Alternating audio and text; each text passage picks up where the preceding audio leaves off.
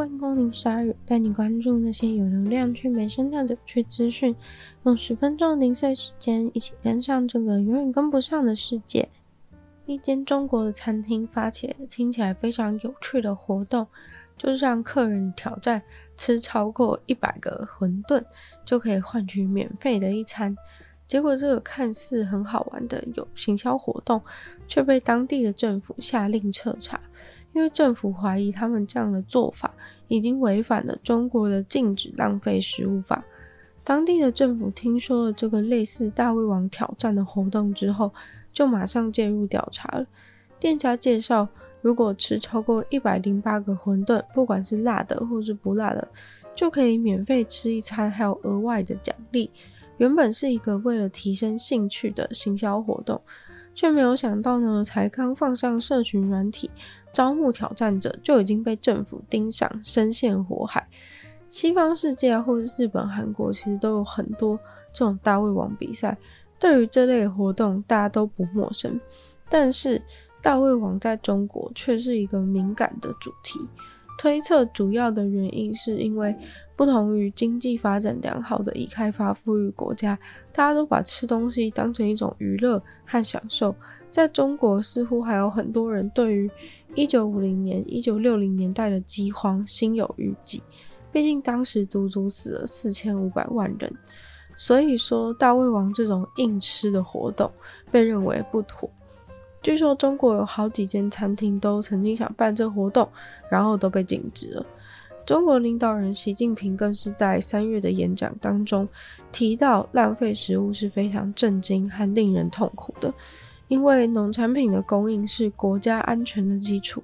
禁止浪费食物的法律也已经在二零二一年上路。尤其针对那些在网络上拍大胃王影片，或是做大胃王直播的创作者，在新法实施以后，这一些做大胃王主题的账号也都陆续遭到永久停权。电视台啊、电台、网络平台，如果在节目当中推广、散播、传递这种吃太多、喝太多的讯息，也都会被罚钱。很多人连坟墓都不敢靠近。在菲律宾却有一个传奇故事，关于住在坟墓里还开了间便利商店的事情说起。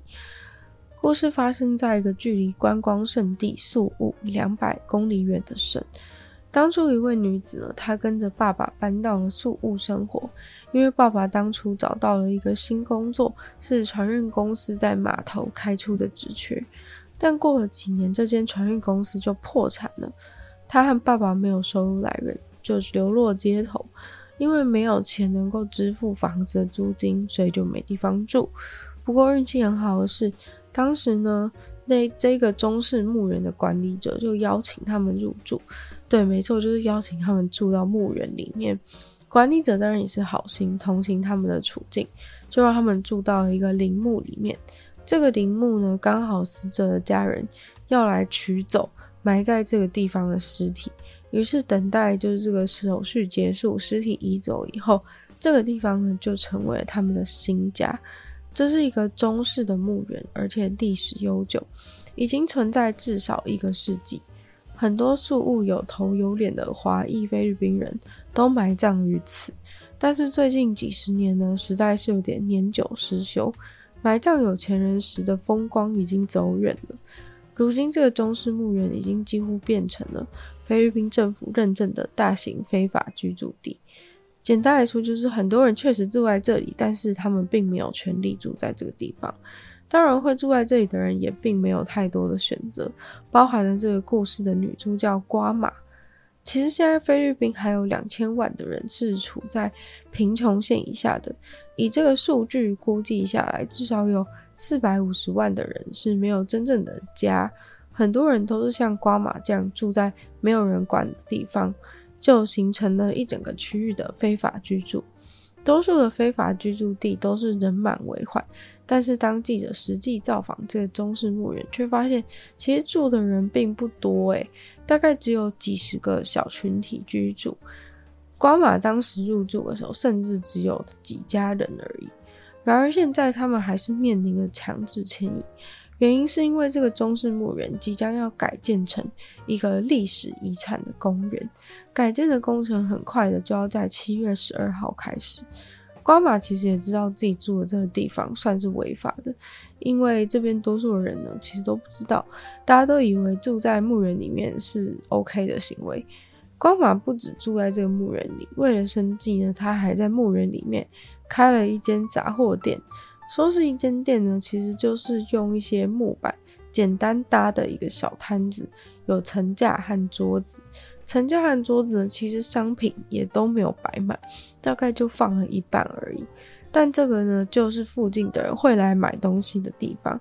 像是这种杂货店，菲律宾人都把它称为萨利萨利店。他们会来买便宜的烟和零食，也是附近的人们常常聚会的地方。在菲律宾，这种店呢，通常都是一个家庭的副业，增加额外收入的生意而已。但是对光马来说呢，这就是他全职的工作。光马说，他从流落街头时候就一直在以卖东西为生，所以搬进了墓园以后，还是继续这个生意，卖卖饼干、糖果、饮料、沙丁鱼的罐头这些东西的价格换算成美金，大概单价落在。二十到四十美分而已，但这个生意呢却有点不稳定，因为来买东西的人也很穷，所以呢常常大家都用赊账的方式，东西虽然卖掉，但不知道什么时候才能够拿到钱，有时候甚至周转不灵，没有钱可以进货。那虽然现在面临着被迫搬迁，但其实光马心中充满了希望。光马希望这次呢，他们可以拥有一个真正永远的家，并在新的地方把这个杂货店或者说萨利萨利店再重新开张。法国已经禁止在巴士底日的庆祝期间贩卖、持有、运送任何的烟火产品。七月十四号的巴士底日是法国的国庆日，不让人在国庆日放烟火，听起来有点奇怪。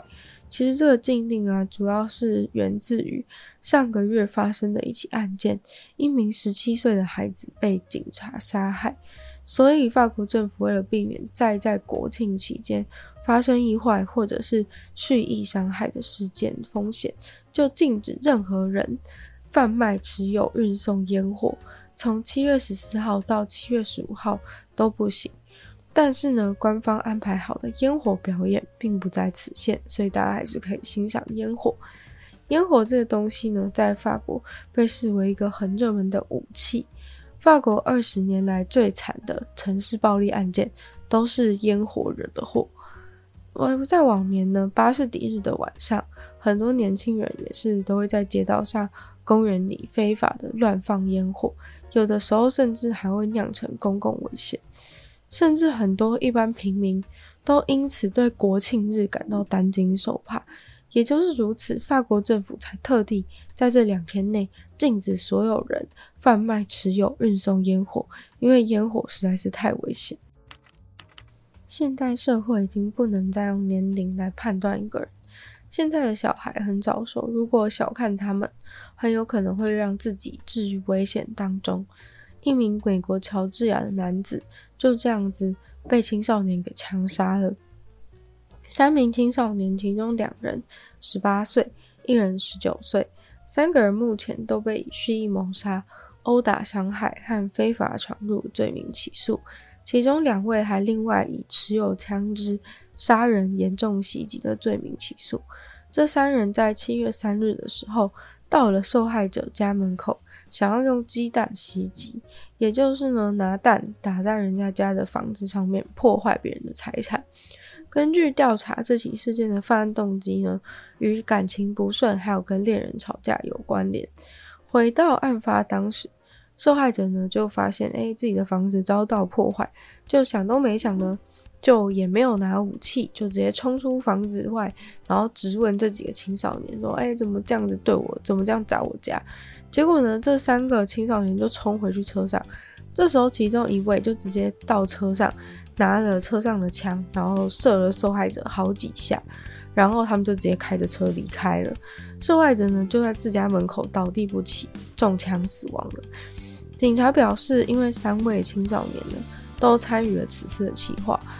一起去行动啊，到犯案地点的时候，都是完全带着要犯罪的心情到达地点，最后共同完成了这个谋杀。所以说，三个人应该都是有罪的。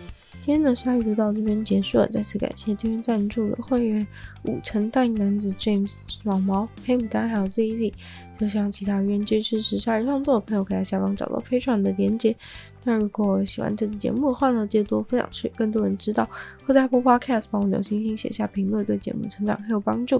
那如果喜欢我的话呢，可以去收听我的另外两个 Podcast，其中一个是女友的纯粹不理性批判，没有时间更长主题性内容；另外一个是听说动物，当然就跟大家分享动物的知识。就希望鲨鱼可以继续在每周二四跟大家相见。那我们下次见喽，拜拜。